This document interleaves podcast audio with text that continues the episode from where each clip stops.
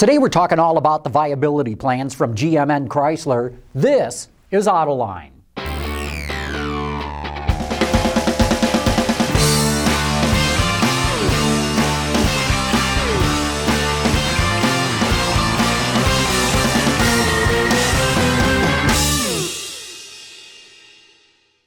GM and Chrysler submitted their viability plans to the U.S. Treasury on Tuesday. Big, hefty documents with lots of details of how each company plans to return to profitability. They roll out their forecast for the industry, all the additional cuts they plan to make, and the kinds of new products they plan to bring out. But are their assumptions for the market realistic? Are their plans a rock solid map of how to get back to sustainable profitability? And what about all those unresolved issues with bondholders and the UAW? Will Congress be persuaded to give them the extra money they're now asking for? Well, those are the very issues my panel of experts will be diving into today. Tom Walsh is the business editor for the Detroit Free Press. John Stoll is with the Wall Street Journal, and Jim Hall is a consultant with his own company, 2953 Analytics. If you want to get a better insight as to where the domestic auto industry is headed, stay right where you are We'll be back right after this.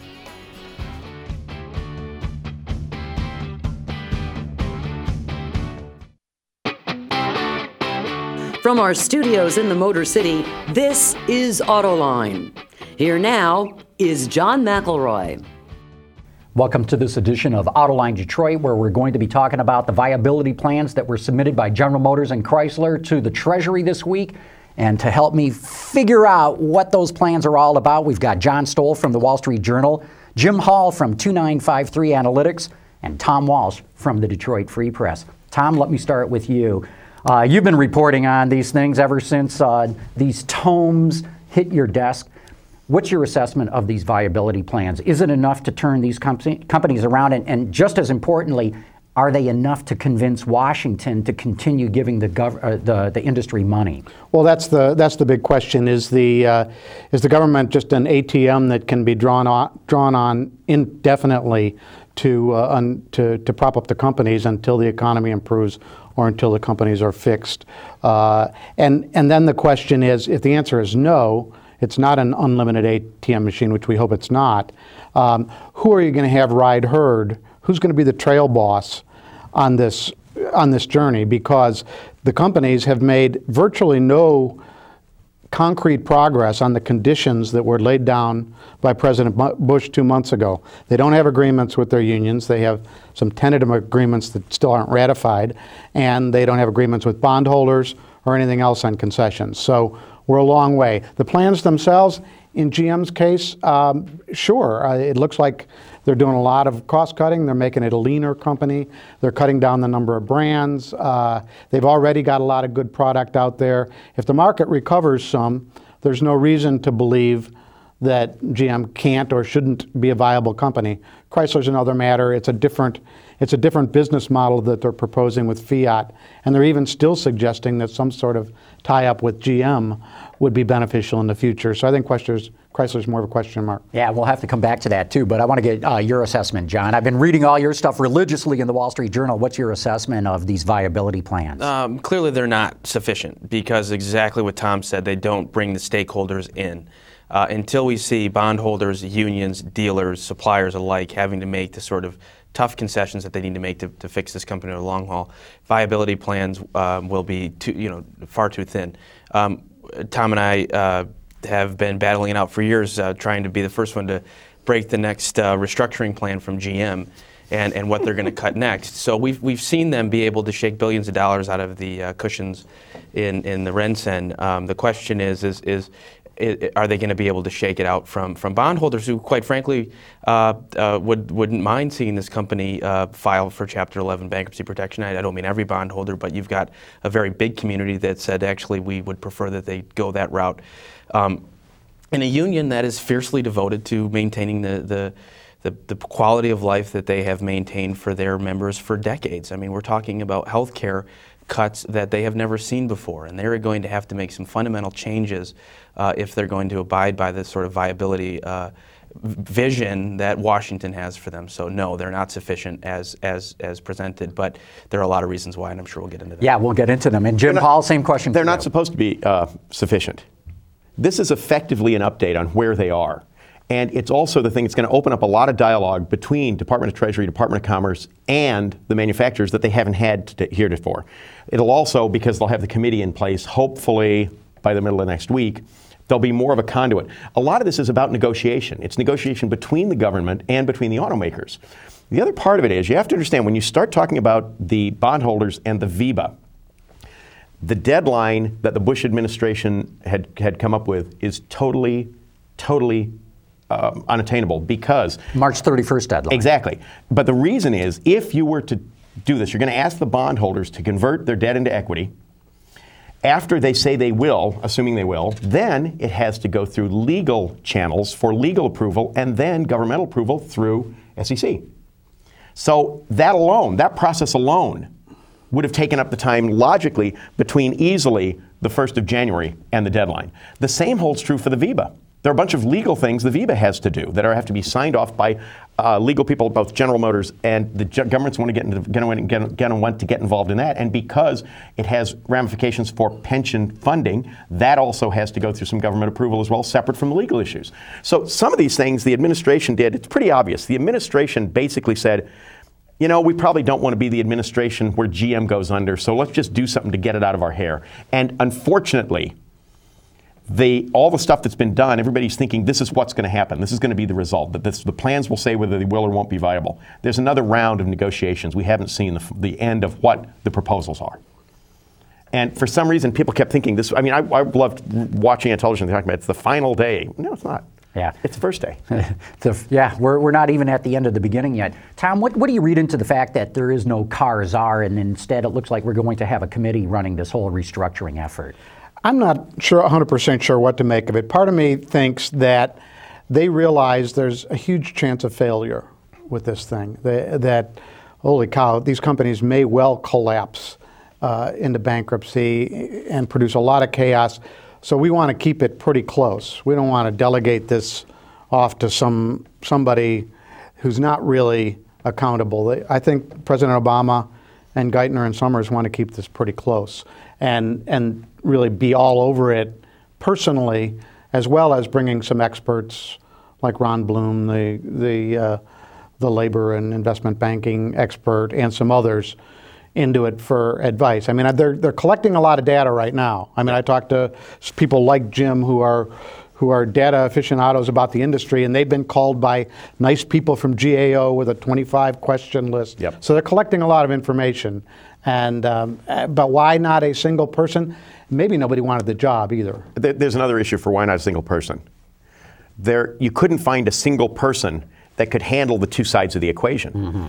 Because as it was originally proposed by the president, he, it looked like he was going to report to Capitol Hill now, that needs somebody with political savvy, the nature of which few people that work on Capitol Hill and have been there for 20 or 30 years have.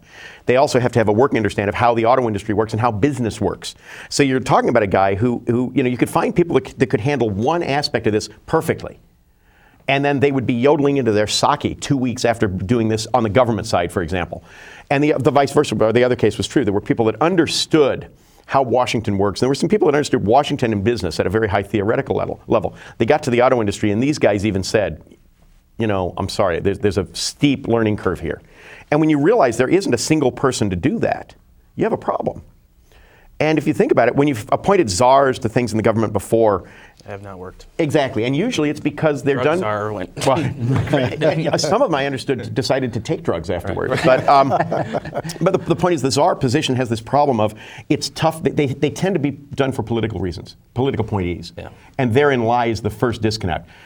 This administration understands the importance of, of manufacturing in the United States. It does, and it sees two key parts of manufacturing: automotive and aerospace.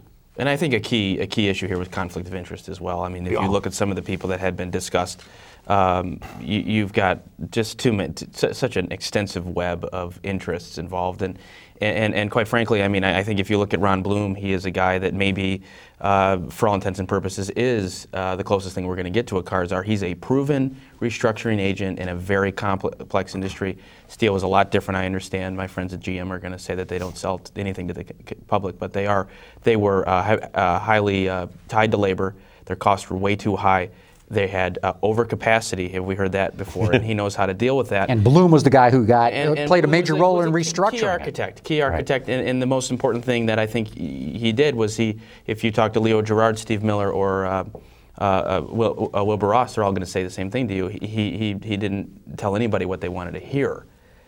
We've been in Detroit for a long time telling each other what we want to hear, and I think this is a person that's going to come in and, and probably uh, tell us exactly how well dressed the emperor really is. What's your sense of this, though? I mean, because you're going to have input from the White House, from the Treasury, from the EPA, from the Department of Transportation, the Department of Energy. I'm probably leaving a couple yeah. out. It doesn't sound like a very streamlined process to getting things done. But I think I think what Obama has effectively done is, is, is given Geithner a lot of that role, and, and I think the DOE has has, for instance, if you talk about these DOE loans they are subject to what the Treasury says. Right. So we do have a, I think we have a more clear line of how this is going to work.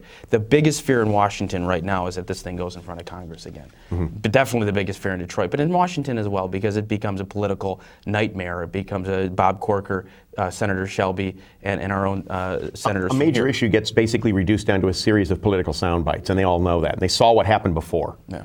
So you, and they you, want to avoid that. Exactly. No and there's there's this thing called car fatigue in Washington now, where they're tired of dealing with these. It was cute when it first came up, but really, do we continue to have to, to talk about this? We want to move on. Education. We need to talk about things that really matter to to to, to constituents far uh, and abroad. And and this is a very narrow issue for Washington to be so worried about. Not well, that it's not important. Well, but the but the difficult part of moving on is is that all of the conditions and all of the debate is about costs and okay, how can we become cost competitive on labor and and how can we get the cost of the bonds down when really 80% of this problem right now is a revenue problem. There is revenue, no re- revenue because and of demand or their lack thereof. Somebody was walking through numbers the other day with me. Says, if if they cut labor costs down to below all of the transplants, they would save 2.3 billion dollars at GM. Well, GM's burning through $2.3 billion a month, not a year.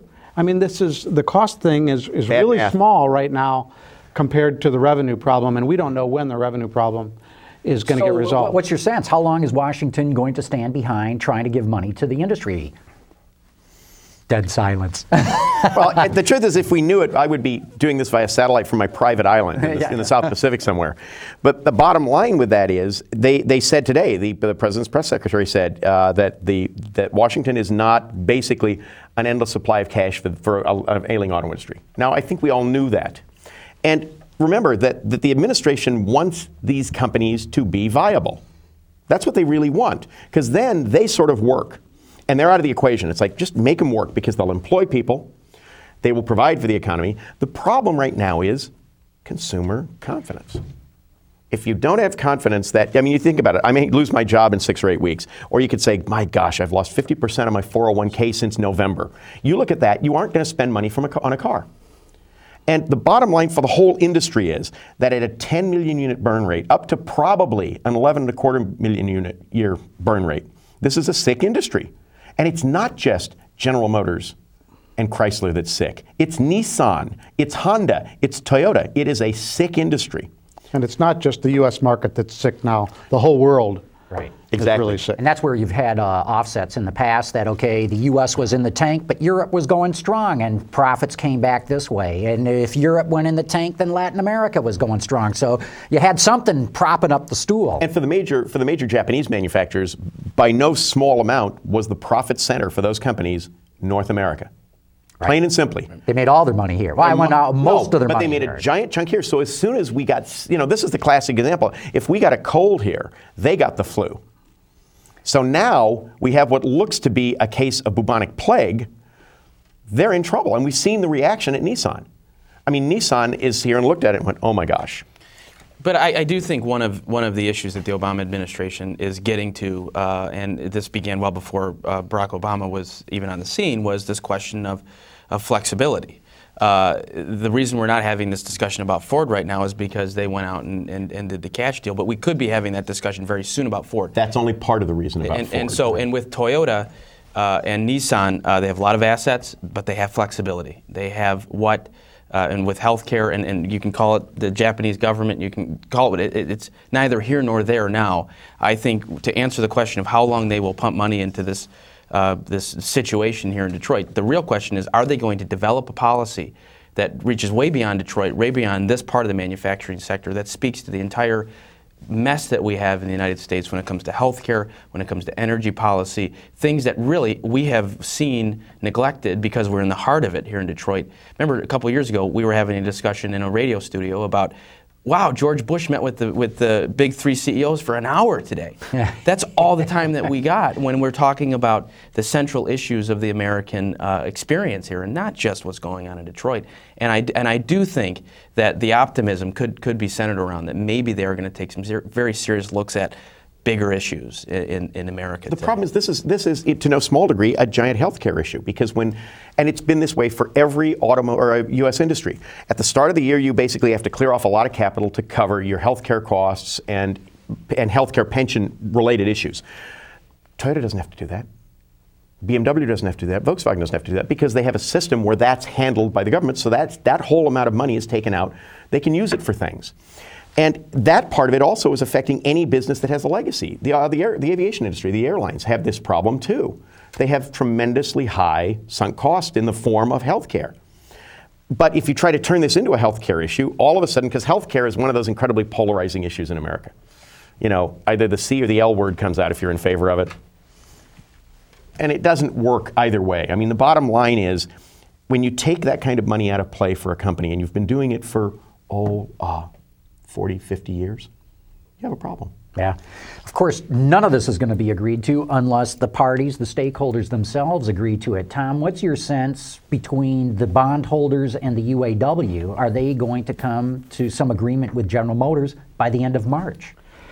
I'm not I don't see the path to it yet. I don't I don't see why the bondholders are going to give up their place in line and go to the back of the bus uh, for, in return for stock if they believe that bankruptcy is likely or whatever. We all know what happens to common stock in most bankruptcies. But we don't know their place in the line yet. This will well, be a bankruptcy unlike any bankruptcy this country has ever seen. Well, exactly. But the bondholders so far have not been incented to go that far. And Ron Gettelfinger, whatever he, whatever he thinks is a good negotiation, he still has to sell to a membership that remember the membership, if they followed their, the lead of their union and supported Barack Obama's election, probably think, well, this guy kind of owes us, and, and he's going to take care of us no matter what happens.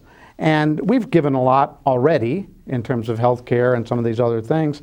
And boy, you know, everybody keeps beating us up. Why don't you go get the Wall Street guys and leave us alone for a while? So I think, I think not only is it a tough negotiation with Ron, it's a tough sell for Ron back to the members. So I, I don't know, especially on the VEBA, that. Um, that it's a done deal that we'll get there by March. John, you said something very early on that the bondholders would actually welcome a bankruptcy. Explain that, I because my understanding is they could get wiped out in a bankruptcy. I think a group of them would. Uh, they have a, a, lot of leverage. That's why they call it leverage. When you own the bonds, uh, uh, the more that you have outstanding, the more leverage you have against you. And they, they would come into a bankruptcy situation with a bit of uncertainty because of where the government wants to sit in the capital structure. And without getting overly complicated about it, basically the bondholders would come in and expect something like 30 to 35 cents on the dollar, maybe. I mean, that might be a little high.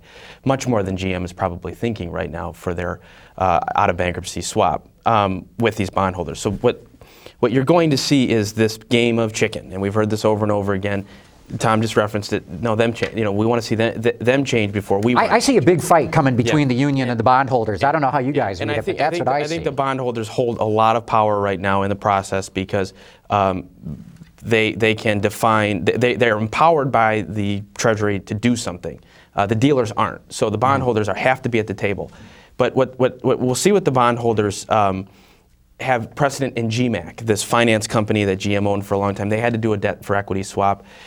I don't know, 70% maybe said they would. And what did the government do? Okay, that's good enough. We'll fix the rest. And a lot of the bondholders are sitting on the sidelines Hoping saying, that's going to happen again. Knowing that's going to happen again. Obama can't have an explosion in the auto industry on his plate in the first 100 days. And this we're still talking about the first 100 right. days. Right. And so they are very they have a, very nice position right now. They, they aren't incentivized to move. They, they know how to move in a bankruptcy situation. Most of them have been through it over and over again. And they're not they're not afraid of bankruptcy court the way that the unions and GM is. GM is afraid of bankruptcy court. We've seen it with Delphi.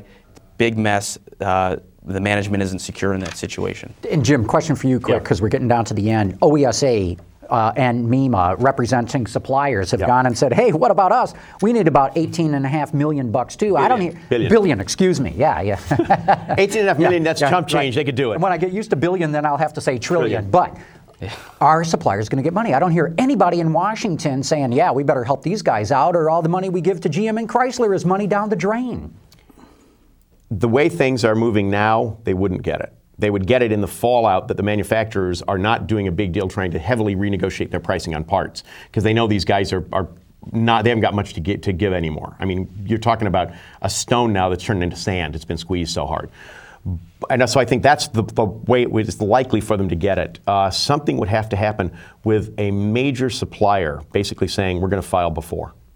And the effect that would have, because that has, that has this cascade effect on even the guys who are doing relatively well. And, and Tom, what's your thoughts on that? Uh, I mean, don't, we got to bring the suppliers into this this bridge loan bailout, whatever you want to call Oh, it. absolutely. And, you know, the small ones are, are out there falling, you know, one every week or two Yep.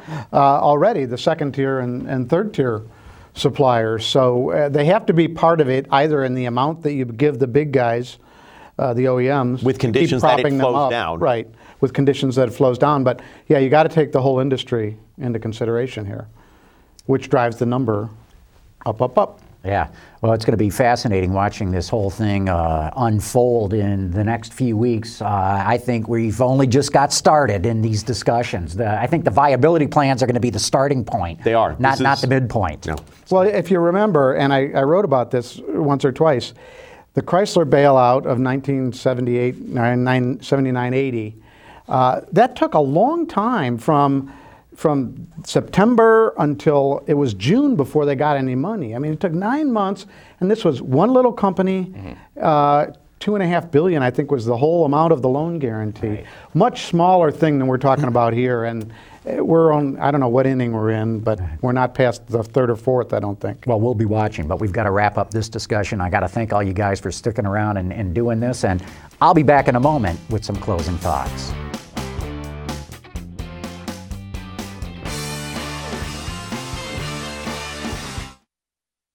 Look, we covered a lot of material in today's show, but we have a lot more of this discussion online. My panel joined me for a live webcast where we took questions and comments from viewers and got into a lot more details on these viability plans. If you'd like to see that webcast, we've got it at our website, www.autolinedetroit.tv. Look for it in the section titled Extra. We'll then be off the air for the next three weeks as Detroit Public Television conducts its pledge break. We encourage you to make your donation to the station. Then join me again when we take you deep inside of Tesla, the company that's making the electric sports car. I'll be doing interviews with all of the company's top executives, including the founder, self made millionaire Elon Musk. Can he really make a business case out of all of this? Believe me, you'll learn a whole lot more about the EV business and what it takes to launch a new car company. But that concludes this week's discussion. For all of us here at Autoline Detroit, thanks for watching as we strive to give you a front row seat as to what's going on in the automotive industry.